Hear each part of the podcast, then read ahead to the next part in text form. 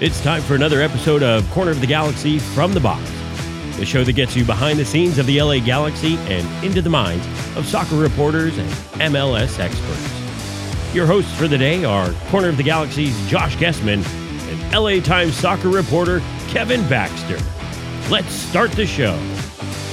Hello, everybody, and welcome to another edition of Corner of the Galaxy from the Box on cornerofthegalaxy.com, coming to you on a Monday, April 6th. Still no games in sight for the LA Galaxy or for Major League Soccer, and that shouldn't surprise anybody. We have a packed show for you tonight. Uh, going to talk a whole bunch about some of the things that could possibly be leading to an actual game being played by the LA Galaxy, by Major League Soccer, by other sports leagues around the country. Uh, but we also want to talk uh, a little bit with a very special guest as well, uh, Mr. Kevin Hartman. So we're going to get to all of that in this show. And to help me do that, the panda himself is back, uh, Mr. Kevin Baxter. Kevin, how's it going, buddy? I'm the other Kevin on this show. I, w- I was going to say two Kevins. What do you know? We're, we're doubling up on all the Kevins today. Yeah, and you have to guess: Am I practicing safe c- coronavirus techniques here, or am I about to go rob a train? Either one works right now. Um, it was funny because my uh, my wife says uh, that she was uh, going to the store and she had a scarf wrapped around her her face and she was like, you know, normally people would be like, "What are you trying to do? Rob this place?" She goes, "But it makes feel everybody feel better whenever we're all uh, all covered up." So it's a, it's like this weird juxtaposition going on right now. Well, I knew I was going to be here with you. I didn't want to infect you. You feel safe? I, I, well, being we're more than six feet apart, yes. Uh, in fact, you're basically in another state by terms of distance. Um, so I think we're I think we're good to go. But uh, we do have some uh, some some LA Galaxy stuff to talk about. Certainly some league stuff or some sports stuff in general here, Kevin. And you Well- know some well, things getting. Before you get too far, who was the most famous number 19 in Galaxy history? I'm thinking Juninho wore 19, right? Uh, yes, I believe he did. Why? Oh, just we could call it the COVID Juninho. Just Does it- Shorten. I don't. I don't. It's effortlessly funny. Once again, Kevin, that's what you are. effortlessly funny. That's how it goes. I've heard that. Uh, I've heard that. Yeah, that's. I'm sure you did. Um, but no, I mean, we have to talk, about, you know, a little bit about some of these things. We we've been hearing, um, you know, in different national news, and certainly, I don't think the national news is ever going to be sort of focused on Major League Soccer. Uh, but we can start to take cues from some of the other sports and some of the uh, discussions that they're having, Kevin. And I think that's an important thing to sort of keep an eye on. Um, and we had one of the larger discussions between the NFL and uh, the President of the United States. Um, whereas we were talking, they were sort of talking about when the NFL season would start and what the president thought of that. Um, and then there were some other responses. So, I mean, you know, where do we where do we kick this one off? Well, first of all, the president said he'd like to see NFL stadiums full in August. He'd like to see the NFL season start on time. Now, this was a conference where he had a dozen commissioners uh, from uh, professional wrestling. Don Garber was there, baseball, NBA, and the uh, NWSL was not invited, nor was U.S. Soccer, nor was the NCAA. But all the other major top five professional sports leagues were there. The president, who remember two weeks ago said he wanted to have churches fill on Easter, now he wants to have NFL stadiums full by the end of August. And again, the commissioners were saying, you know, that we'll have to just wait and see. Uh, Gavin Newsom, the governor of California, said he didn't see it happening in his state, that he was going to listen to the healthcare professionals and didn't think that uh, they would be ready. Now, remember, the rule is gatherings of 10 or more people. And since Right. Chivas USA is no longer in the league, that is pretty much every MLS game is going to have more than 10 people. So uh, just one team is more than 10 people. So that pretty much wipes that out. Yeah, yeah, it does, and and I think that's the important part to to sort of look at this as well. I, I think that the president was sort of looking at the NFL and saying, "Hey, we want you to start the season without people in the stands, but eventually, as this moves forward, we want you to, you know, start. We we want to have full stadiums, and you know, it just feels like we're so far away from that." Um, whenever you look at all these things, uh, you know, we're still uh, under. And and uh, Kevin, you and I have been talking about the hotspots. We've been talking about the waves and how it's not the same for everywhere in the country and so trying to make a national decree about all this stuff is is nearly impossible when you don't understand sort of um, you know what each microclimate really and, and micro region is going through and, and and sort of what that happens and you know a lot of the social distancing stuff that we've been looking at so far is effective in the fact that you're staying away from people and that's slowing the spread and what happens and they actually pointed to a uh, a game in northern Italy of 40,000 people how it was like the great incubator it was the great accelerator of this uh, you know pandemic. It was it was able to spread, and so really, I mean, even looking at you know Dignity Health Sports Park and its meager you know twenty five thousand plus people that you can fit in there, um, that's that's more than ten. Uh, and that's more acceleration. And so, trying to get everybody back together into one of these small spaces, um, or at least uh, large spaces with a lot of people who are packed tightly together, um, is eh, you know I just it's tough to wrap my head around how that could even happen. Even and as you rightly pointed out, even if you're looking at putting together you know empty stadiums how, eh, 11 players 22 players plus coaching staff plus cameras plus everything else i mean you know there's ways to sort of try to figure this out but social distancing is gonna it kind of goes out the window whenever you're talking about any major professional sport where people play against each other and speaking of the NFL, I can still do this quarterback thing like this. Look, I look like a quarterback, see? But um, I mean, think about when you go to uh, a Major League Soccer game, go to a Galaxy game. You're sitting right next to somebody. You're probably shoulder to shoulder for the most part for two, two at least two hours. You go to the concession stand. Those aren't you're not standing six feet apart in the concession stand. You go to the bathroom. Galaxy scores a goal. Everybody high fives. So you're bumping, you're touching, you're in close contact for two or two hours or more. You don't know if the person beside you is infected. They may not even know because the incubation period is up to, to two weeks. And then, as you mentioned, I think last week I said there were 19 teams in uh, or 19 states in uh, MLS. There's actually, I believe, 17, but then there's also District of Columbia and three Canadian provinces. And as you mentioned, every one of those localities has their own rules right now. And so you can't have a team play a game uh, or go out and train if a team in another state doesn't have the uh, you know ability to go off and do that. One of the things they talked about, I don't know if this will happen, but just to give you an idea where we're, where we're at, baseball has discussed a plan of having all the teams move to Arizona, so they're under mm-hmm. one one set of rules. Play the games in empty spring training stadiums just to get the games started. This all goes back to TV revenue. That's the biggest chunk of this. Maybe not in MLS because their TV contract is so bad, but for all the other leagues, they don't want any to give back any of that TV money, and that's why you you hear this this cry to play these games in empty stadiums so they can be televised. Which you know, really, that'd be great for us.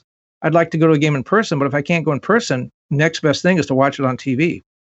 Yeah, I think we've all sort of shifted in that regards. Where if you were talking about normally, Kevin, normally uh, you wouldn't want to see somebody, um, you know, play teams in empty stadiums. But we're not in a normal situation. So if we're going to be quote unquote, you know, watching teams in in empty stadiums right now, that would be much more welcome than you know seeing two ridiculous people try to simulate a game between the LA Galaxy and AC Milan on FIFA. Who would do that? Eric.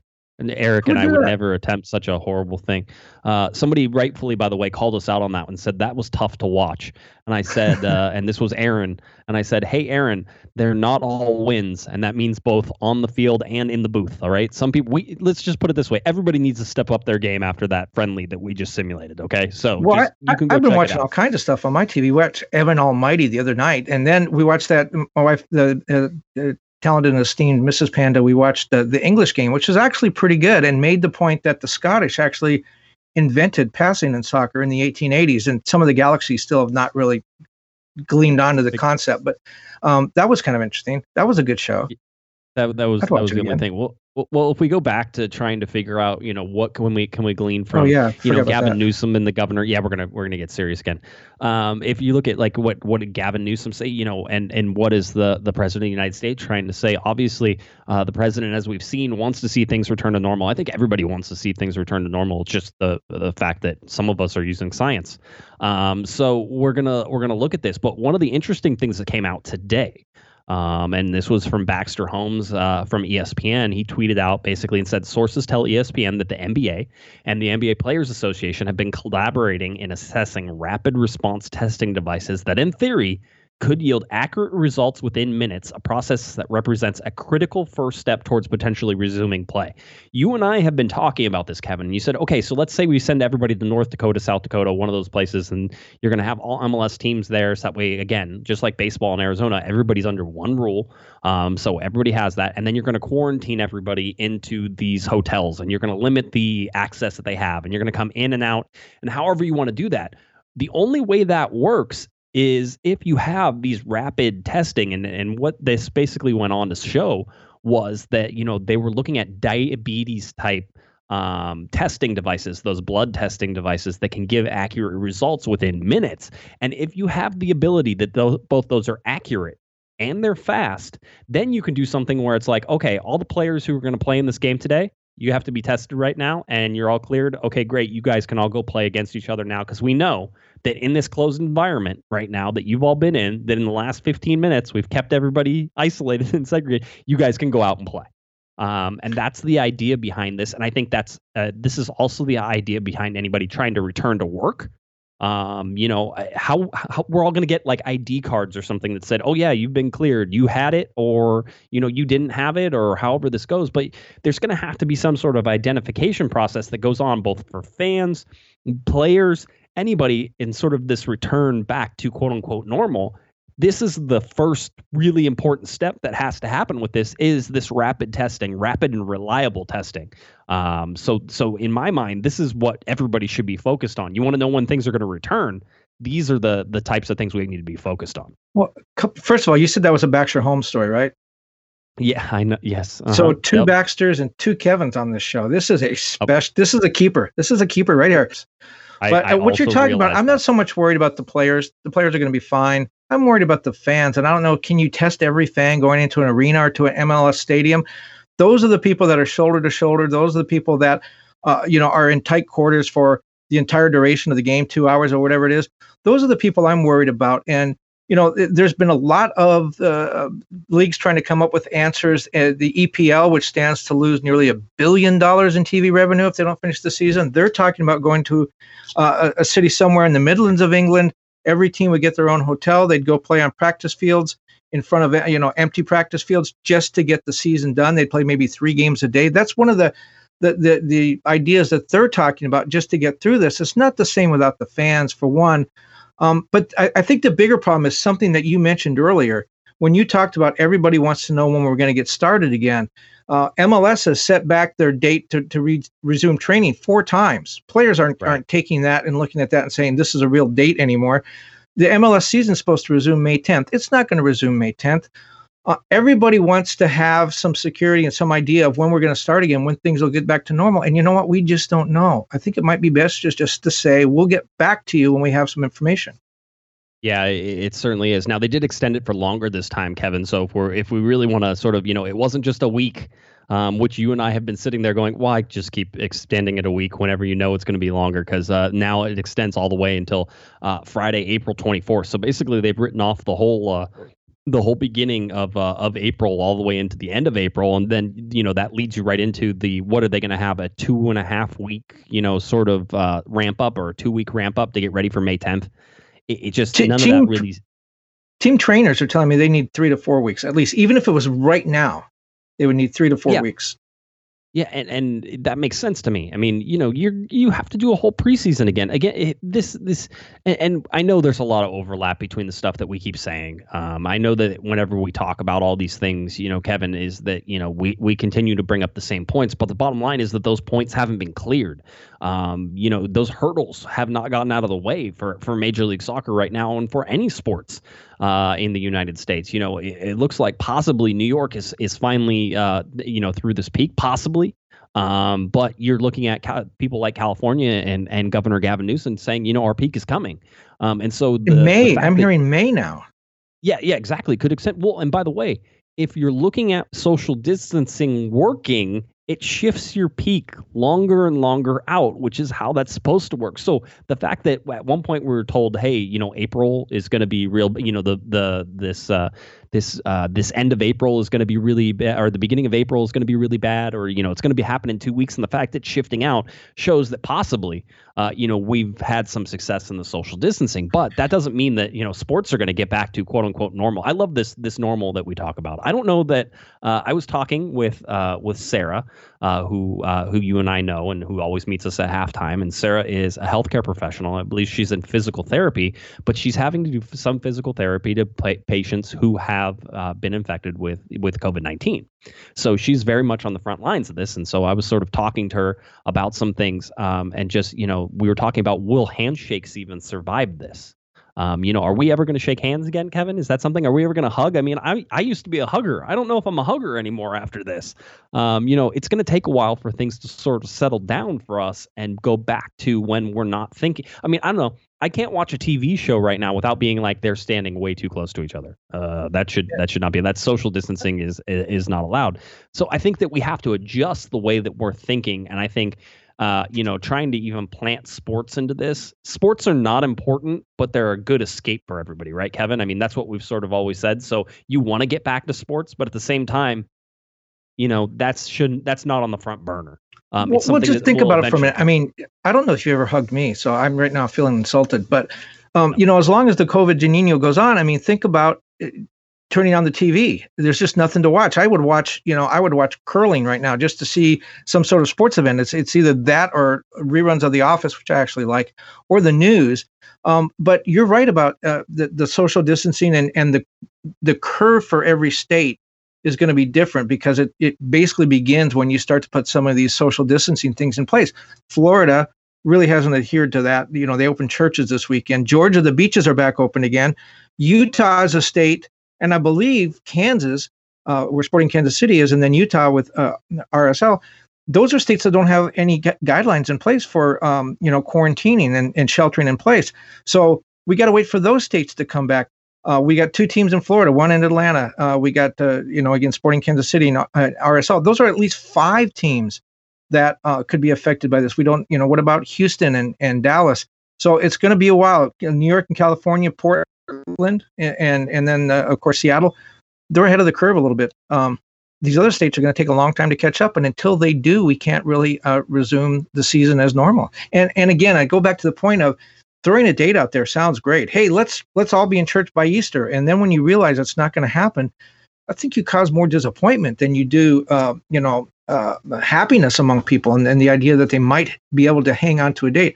I go back to Governor Cuomo tell people the truth. Let them deal with it. Don't hold out false hope and then and then disappoint them later. I think that's way more painful yeah, it, it, can be. Um, you know, this this rapid testing thing has really got my really piqued my interest now. I, a lot of this stuff is is is you're trying to look for the first stepping stones in the right direction, right, Kevin? You're trying to find out the path that is going to eventually get everybody back to work, uh, you know, back to watching sports. All of these things are, are things we're trying to predict. Um, so the fact that there are that there's so much science, and and that's really where we're we're coming at right now, is that there's so much science being thrown at cures, vaccines, treatments, and testing um, that you have to imagine that the collective willpower of an entire world will figure this out. Um, and I imagine they're going to figure it out faster than you know if it if it this doesn't happen within a global pandemic. Um, so you're you're looking at this and and saying you know one of these steps, one of these keys is this rapid testing, uh, and then the ability to produce those rapid tests and distribute those rapid tests and be able to get everybody to them. Uh, eventually, that could lead us going back into a quote unquote normal. But um, as of right now, normal seems a long, long way away, Kevin. As both of us are are domiciled at, at our houses right now. Well, you you know, talking about missing sports and and and sports really do help you in times of crisis. That's why again, Franklin Roosevelt uh, wanted Major League Baseball to play through World War II. There are only three places in, in the world that I know of right now: uh, Nicaragua, Belarus, and then Tur. Help me with that again. Turkmenistan was it Tur- Tajikistan? Uh, That's the one. They're yeah. they all are playing soccer. Those are the only professional okay. leagues that I know for sure that are going on right now. And how much is sports being missed? There was an AP story last week that an amateur soccer team in Sweden uh, apparently their practice games, their practice games, mm. because the league is not playing. They had practice games that received an unusually large exposure on betting sites during the pandemic. People are betting on a second division Swedish team's an amateur team on their practice games. People are betting on that. That's how much people in the sport. That's sick. I'm not saying that's a good thing. I'm just saying sports does have a place. Sports does that. Well, I mean, it's a reason that you know NASCAR is getting over a million people watching their their e NASCAR, where they, they at least, and in my my opinion, this makes it worth watching. Is they're at least had the real drivers are driving real, you know, the, driving their their e cars themselves um, you know, in a, in a real race. So there's at least some some base competition there between you know the transition between the professional athlete and the professional athlete playing video games, which I think is why they're they're so successful in that particular way. I don't think the same could be happen. uh, you know, in soccer, I, I, don't think the skills necessarily translate directly. That's why driving, you know, you can sort of simulate that a little bit better. Um, but, but you know, there, you there is some Galaxy news this week, though. Yeah, which which Galaxy news is that? I guess it was last week. It was after the show, right? Chicharito, his his wife is pregnant again, proving that he can gonna, score. I told you. Yeah, he, oh, see, no, but everybody everybody makes that joke, except it's just a bad joke. It's not. It's not even an effortlessly funny joke. It's a bad joke because it's his second child, so technically he already scored. If we're really want to, you know, he's got a brace down. now. Yeah, exactly. indeed, Going for the hat does. trick. Going for the hat trick, indeed, and then he uh, he starts making his own uh, his own. Bingham uh, didn't have the assist well. on that one. uh, well, why don't we do this? Uh, why don't we uh, why don't we go over to a uh, a great interview that uh, that I did a little bit earlier with uh, with a great LA Galaxy player, um, and then of course a director um, of both the LA Galaxy Girls Academy and the LA Galaxy Boys Academy, sort of stepping into both roles right there. So let's have this great interview with Mister Kevin Hartman. Hello, everybody, and uh, we have a great interview lined up today. Joining us uh, via Skype, uh, a great man, a guy who's known for stopping a lot of shots in his time, uh, but certainly has some great stuff with the LA Galaxy going on right now. So we wanted to talk about it. A two-time MLS Cup winner, uh, a guy who I think has the second most uh, starts for the LA Galaxy, the second most minutes for the LA Galaxy. Please welcome to the show. I think for the very first time, Kevin Hartman. Kevin, thanks for stopping by, buddy. Appreciate it. Absolutely. No, certainly my pleasure have some things going on, but not so busy that I can't hop on corner of the galaxy and and and you know have a chat about the club and you know appreciate everything that you've done for the community. Uh, I appreciate that. Well, I mean, you know, the first thing we should start about director of the LA Galaxy Girls Academy, and and that's a that's a big deal. I know on the show we've talked about it a lot, um, but I sort of I think before we even touch on that, I have to ask, how are you weathering this pandemic so far? Uh, or working from home? I have a feeling. Yeah, it's been interesting. So last June, I took over as kind of the, the academy director on both sides. So work alongside uh, Juan Carlos Ortega, who does all the uh, the technical director stuff. So I work on the soccer operations for Boys and Girls Academy.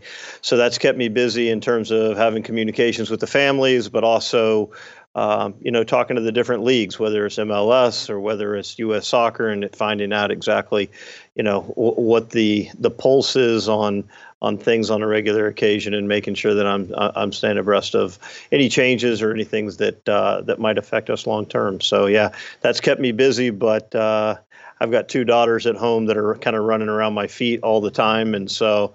Uh, you know, it's good to kind of see them engage with their schooling and trying to figure out ways I can help with that too. Yeah, I'm sure. I mean, what what happens with the academy right now? You have a bunch of uh, you know young men and women who are uh, progressing in their schooling and you know attacking this soccer career. Maybe something they want to make a you know professional or at least into college. Um, these are important things. What what's happening with the academy now that everything's pretty much gone to you know online learning? Yeah, so we're fortunate. I mean, o- online learning, our school is, uh, we have content and learning specialists, and Dr. Baduria does a great job of managing uh, the staff upstairs. But uh, uh, we, we've always wanted flexibility just based on the amount of international travel, the, the number of things that we have going on within the academy on the boys' side. So, um, I think that uh, that has always been in line with trying to make sure our 17s and 19s have the ability to to train alongside the professional teams, whether it's G2 or, or, or the first teams. So um, that that flexibility is obviously something that's come in extremely handy during this time. Um, right. You know, we, we have a great relationship that has allowed us to to continue to flourish in this environment. Uh, you know, a lot of the conversations have just gone online now with the coaches and the and the tutors and, and or the online specialists have been great. So um, that's been fine. Uh, we have a homestay program for probably you know four to five, six kids within our program. So trying to make sure that they get home um, has been something that we've made sure that we're taking care of.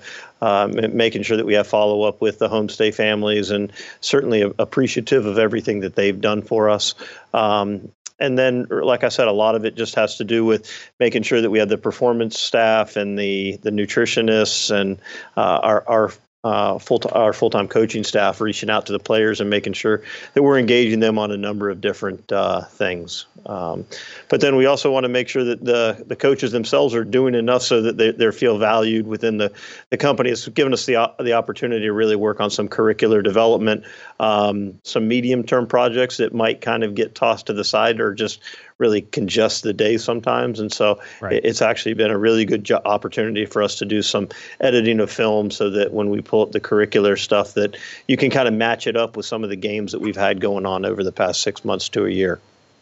Wow. Yeah. Like you said, it sounds like a, a busy time for everybody. Um, you know, one of the questions I get asked a lot, and I don't always have a great answer, um, is, you know, you talk about the boys academy and, and where that ends up. You end up, you know, uh, at the USL level, you end up at the senior team level, you end up in college.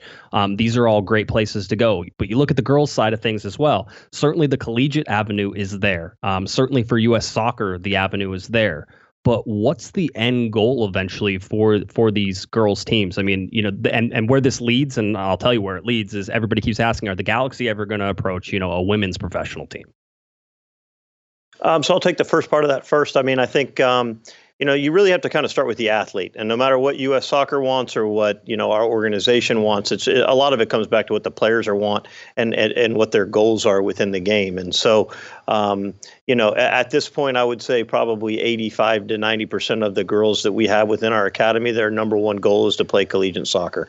Um, and and so for us, it wouldn't necessarily behoove us to, you know, just think about how we're going to produce the next national team player. We have to make sure that we're engaged with what that process looks like.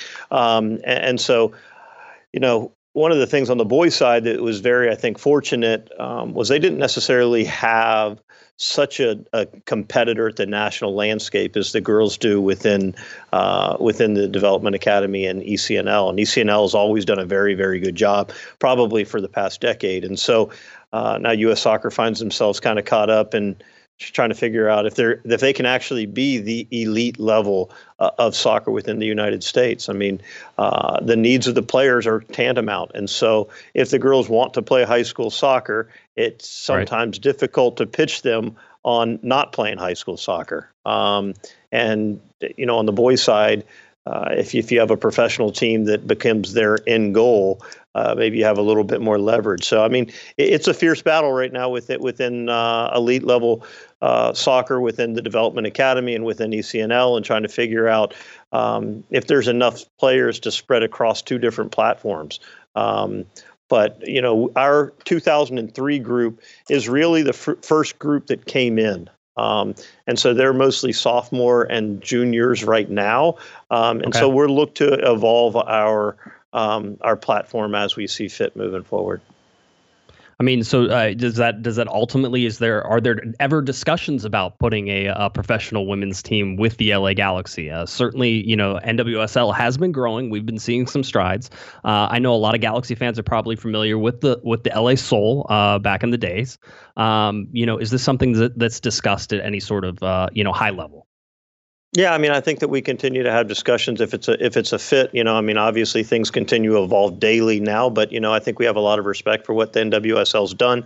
You know, there are some ownership groups that want to do some things here within the Southern California area, and so I mean, I think that probably uh, Chris and Tom and some of the some of the higher ups within the the organization continue to uh, have those conversations, and they look to me for um, you know my expertise from at the youth level as well. It makes some sense. Well, we, you know, we don't want to talk entirely uh, Academy, especially as uh, we currently have a bracket going on at cornerofthegalaxy.com. We're trying to determine, and by the votes of our listeners, uh, we're trying to determine the best LA Galaxy team ever. Now, Kevin, uh, you know, part of the 2002 team, part of the 2005 uh, MLS Cup winning teams. Uh, there's a whole bunch of heartache and heartbreak that happened before that um, and in between. But you know, I'd love to get your thoughts on on what made some of the 2002 teams so special, what made 2005 so special. If there are other teams outside of those that you think could possibly also be uh, some of the best LA Galaxy teams ever, uh, what what are your thoughts on any of it? I'll open up the floor. Yeah, I mean, I think probably that group that we that Sigi put together, you know, and and with probably with a little help of from Octavio. I mean, we have an offensively uh, just a monster in that powerhouse that 1998 team. Um, but there was some some real talent there, you know. Seeing Clint Mathis kind of move on to bring in Luis Hernandez, uh, maybe kind of pulled that apart team apart a little bit for, earlier than maybe uh, I, a lot of us would have liked. Um, mm. But yeah, I mean that 2002 team. I just think that there were so many people that are top players that were playing their best soccer that they probably played. Um, would would get my vote. You know, in terms of LA Galaxy teams that I played alongside. Um, the 2005 team, I thought we had a pretty mediocre team. You know, going into the uh, the final stretch, or we just weren't really able to get a lot out of it during the during the regular season. You know, sit down, had a conversation. Uh, that conversation led to um, you know some decisions that were made and uh, in terms of the players that played most often. And, um, you know, we went on a run. We peaked at the right time. We had a lot of pressure on ourselves as players because we'd kind of, you know, had some issues with the way that the season had gone and how you know maybe the lineup had changed so frequently uh, that we just really wanted a little bit of consistency but with that um, you know with that conversation came a lot of pressure on ourselves to perform um, right. and you know we did and it was cool to look back on it and think about taking all the surface streets out to Frisco because the the tollway didn't even exist at that point in 2005, and so to right. uh, you know to really kind of step up and, and play as well as we did, and to kind of and to get that championship was uh, was special. But uh, I, I I would be hesitant to think that the the quality from player to player and just overall um, tactically would would have been as strong within that 2005 group as the 2002 group. Well, I mean, we, we always ask these questions, Kevin. I think that's a great answer because uh, you know you, are there, and we ask these questions to the guys who come on. You know, we talk to Todd Dunivant, we, Mike Magee, um, you know, Sean Franklin. We talk about these guys who have won championships and what made those teams different from maybe other teams that they played on. Uh, do you have something that sticks in your mind that, that you pass on to, to people who, you know, uh, to, to the youngsters at the academy of why those teams were successful when other teams that you played on maybe weren't as successful? Yeah, I mean, I think the easy answer would be that when we got along so well off the field. Um, but I think that uh, that's not not the full picture because I think that um, it's not always just about how you are, like in terms of you know your friendships with the other players and certainly there are some good friendships there but i think it was a responsibility to do what was called for in a, in a given moment enough respect even if you didn't maybe get along with somebody in the locker room that you really had a, a common and a shared belief um, that there was that ability but also that you know, when push came to shove, that the other person would step up for you. So whether that's as a professional, whether that's as a friend, whatever the case may be, I, I just think that those are the groups that I would say that were the most special. Um, and you know, you think about the '99 team. Um, I, I, think that that was a very similar situation. A lot of the same right. players, um, but not not quite all of them. Um, you know, I think Vanney was a part of that, maybe that '99 group, or he just left. But Frage was still there. I mean, there was just like a group of guys that, um, you know, you become really good friends because you. I think you have a lot of shared values. Um, right. And sometimes those that, that's when you think about like keeping a locker room together for an extended period of time, um, you can start to understand maybe the idiosyncrasies and the and the differences between the players. But you you learn to get along with one another to a point where um, you understand the strengths and the weaknesses that uh, each position holds and you know maybe it's not the time to go down the left side maybe maybe if we're winning 3 nil that that's the time you go down that side i mean just all these little small nuances that um, that aren't apparent sometimes when teams are turning over as quickly as teams sometimes turn over. So, um, but to, but to be gifted with that uh, that opportunity, you really have to have enough success in the short term uh, to warrant it. Whether that's you know in any professional franchise, and so um, you know I think we were fortunate a little bit more in the past to have that type of longevity, but um, now now it's kind of put up or shut up. So, um, but it, it, it, it is it is a group it is it is a group of of people that you know you probably talk to the 2014 guys you talk to 2012 guys. I mean it's like marcelo and juninho. You talk about guys that are like good friends. I mean uh, i would think that the relationships that i've seen since i've come back um, amongst that alumni group um, from that period of time you can tell it's very similar uh, to what that that first cast of characters was all about in terms of just a mutual respect for one another. And I think that's kind of carried on. It's been one of the reasons we, we always like to kind of engage the alumni because there are those shared experiences and those cool things uh, within the organization that not a lot of clubs have. Yeah, it, it certainly seems. I, I, know as you know, I started covering the team basically 2009 on, so I, I sort of hit it right at the uh, beginning of the quote unquote dynasty years, uh, and we romanticized, you know, that 2009, 2010, 20, you know, 2009 heartbreak. 2010 should have been a better year for the LA Galaxy. In fact, I believe they were knocked out by FC Dallas in 2010 in the Western Conference Finals there, or uh, yeah, the semifinals. That, rub, yeah, that one, that one rubs Adam Serrano wrong. I always that, bring that it was, up, and he's always like Hartman yeah, yeah. I was gonna say, I was gonna say that was that was a rough one for the Galaxy. But I mean, you, you do have to. I always think that those heartbreaks and those heartaches and those learning lessons, and not just keep, and also uh, to your point, keeping the teams together. Those created the successes that came down that line. I mean, if you go back and you look at you know 2002, and we talk about you know 96 a loss, 99 a loss in the finals, uh, you know 2001 a loss in the finals. You, you sort of have these things that have built to to create that that that sense of we need it now. This is this is our chance. Um, does that play into it? Because I think you see that in 2002, and I think you also see it probably a little bit in 2005. Yeah, I think you know you you you talk about those dynasty type things, and you're trying to figure out exactly which players that you're okay kind of releasing. You know, and um, you know in 2007, you know Beckham came in, I left. Um, and you know, I think probably the the Beckham scenario really created prob- some dynamics situations within probably the salary cap and all the things that they had going on.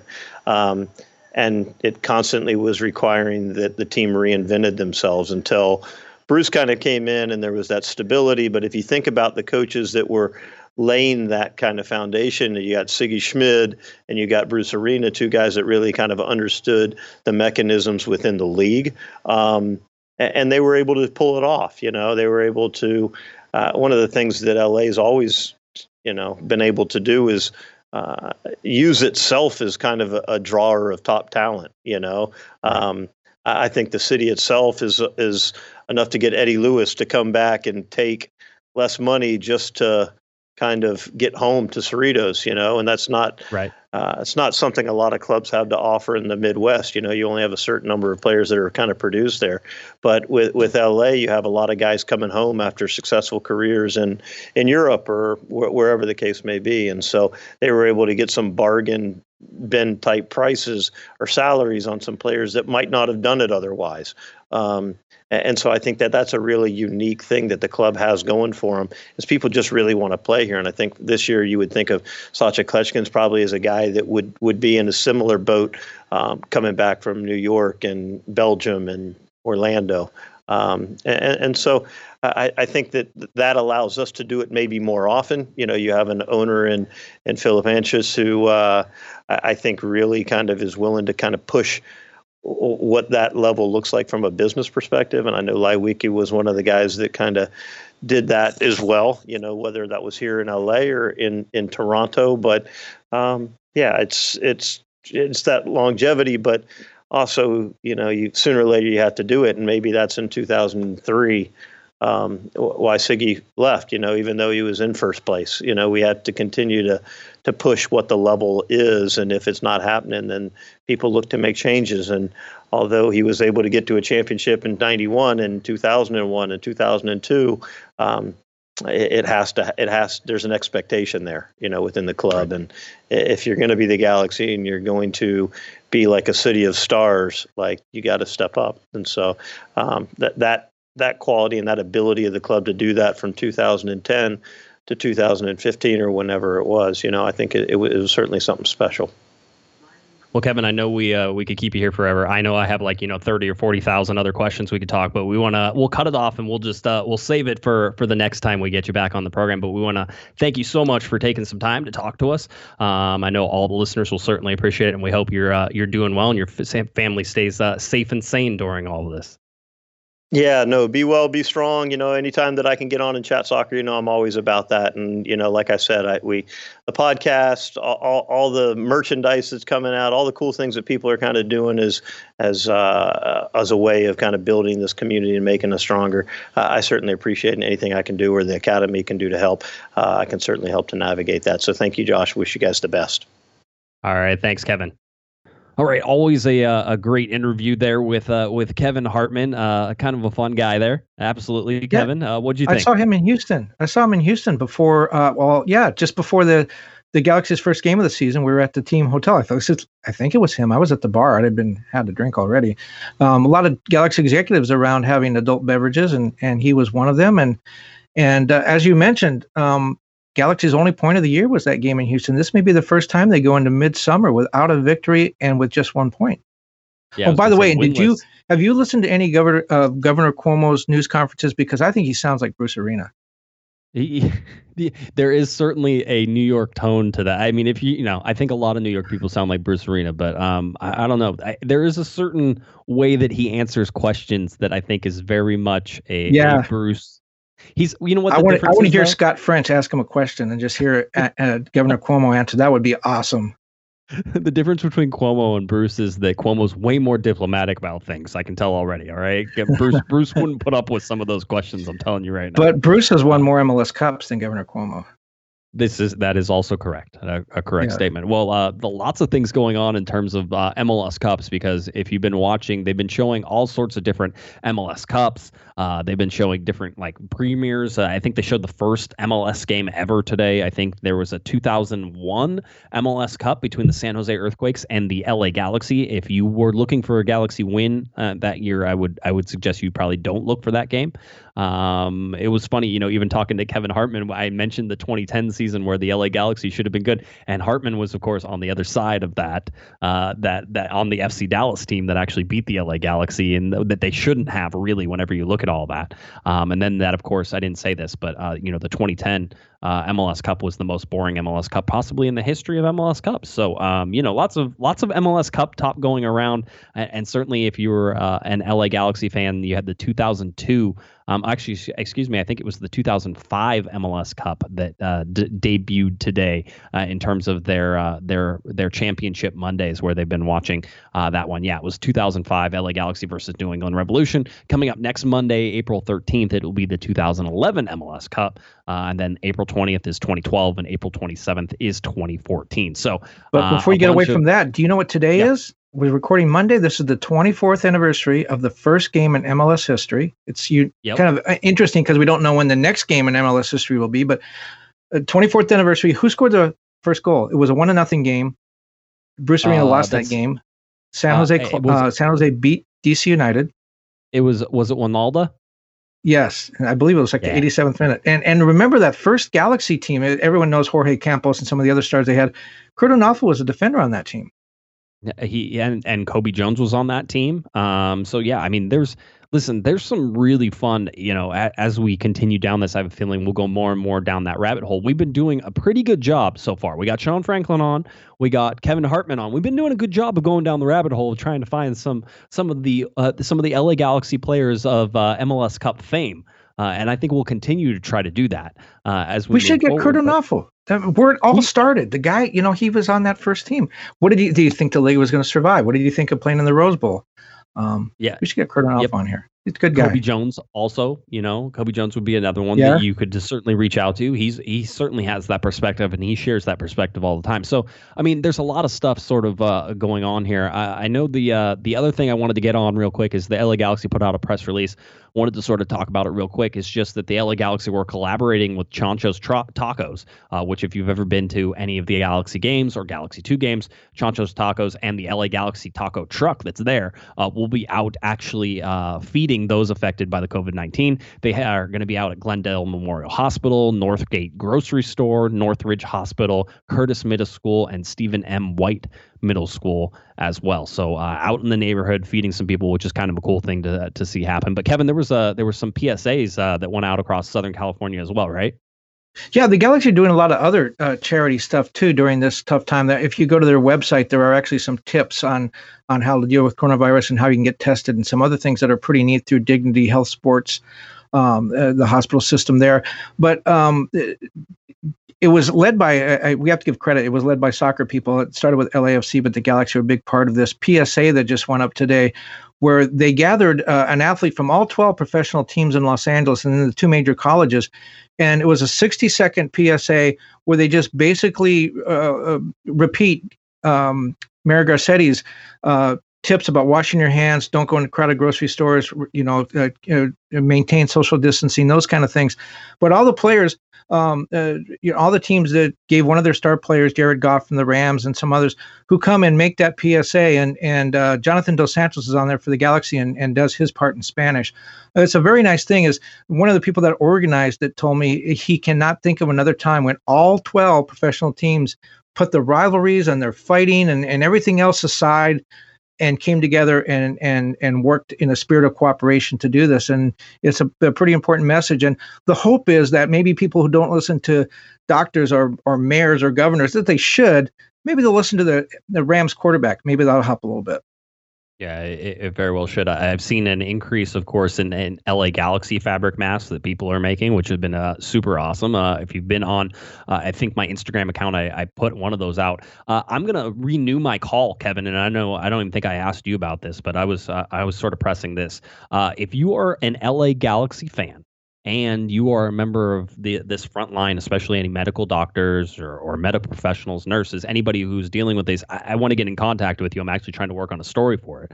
Um, so head over to the website and you can contact me, Twitter, anyway, you know, corner of the galaxy, gmail.com, however you want to do it. Uh, I'm looking to tell some of those stories because I think that it's uh, it's an amazing sort of insight into what uh, our medical professionals are dealing with. And not only that, uh, but I'm seeing the medical professionals and some LA Galaxy fans with the Galaxy gear on as they're as they're going about and fighting this coronavirus, which is a, a fun thing to sort of take a look at as well. well. So again, they're the heroes. Yeah, Round of they, applause they for the medical professionals. By the way, Victoria Block worked with the Galaxy and donated uh, a, a, substantial amount of canned food to food bank in LA County. So uh, that's another great thing the Galaxy has done. Yeah, a, a lot of good things. All right. Um, I'm trying to think. Uh, is there anything else you want to talk about, Kevin? You want to touch on? I just want to bring up one more thing. We brought up some names. You had Sean, Sean Franklin on, Kevin Hartman today. We talked about maybe Curt Onalfo or Cobi Jones. Maybe some, we should hear from the from the listeners. Who would you like to hear from? And be realistic. We're not going to get David Beckham on the phone. Maybe Landon Donovan. Probably not think about people that we can uh, reach out to and who do you want to hear from? Do you want to hear from Curt Onalfo? Do you want to hear from Cobi Jones? Do you want to hear from Dave Romney? Who do you want to hear from? Right. Yeah, absolutely. Let us know, and uh, and we'll do our best to uh, to round those people up. So far, so good.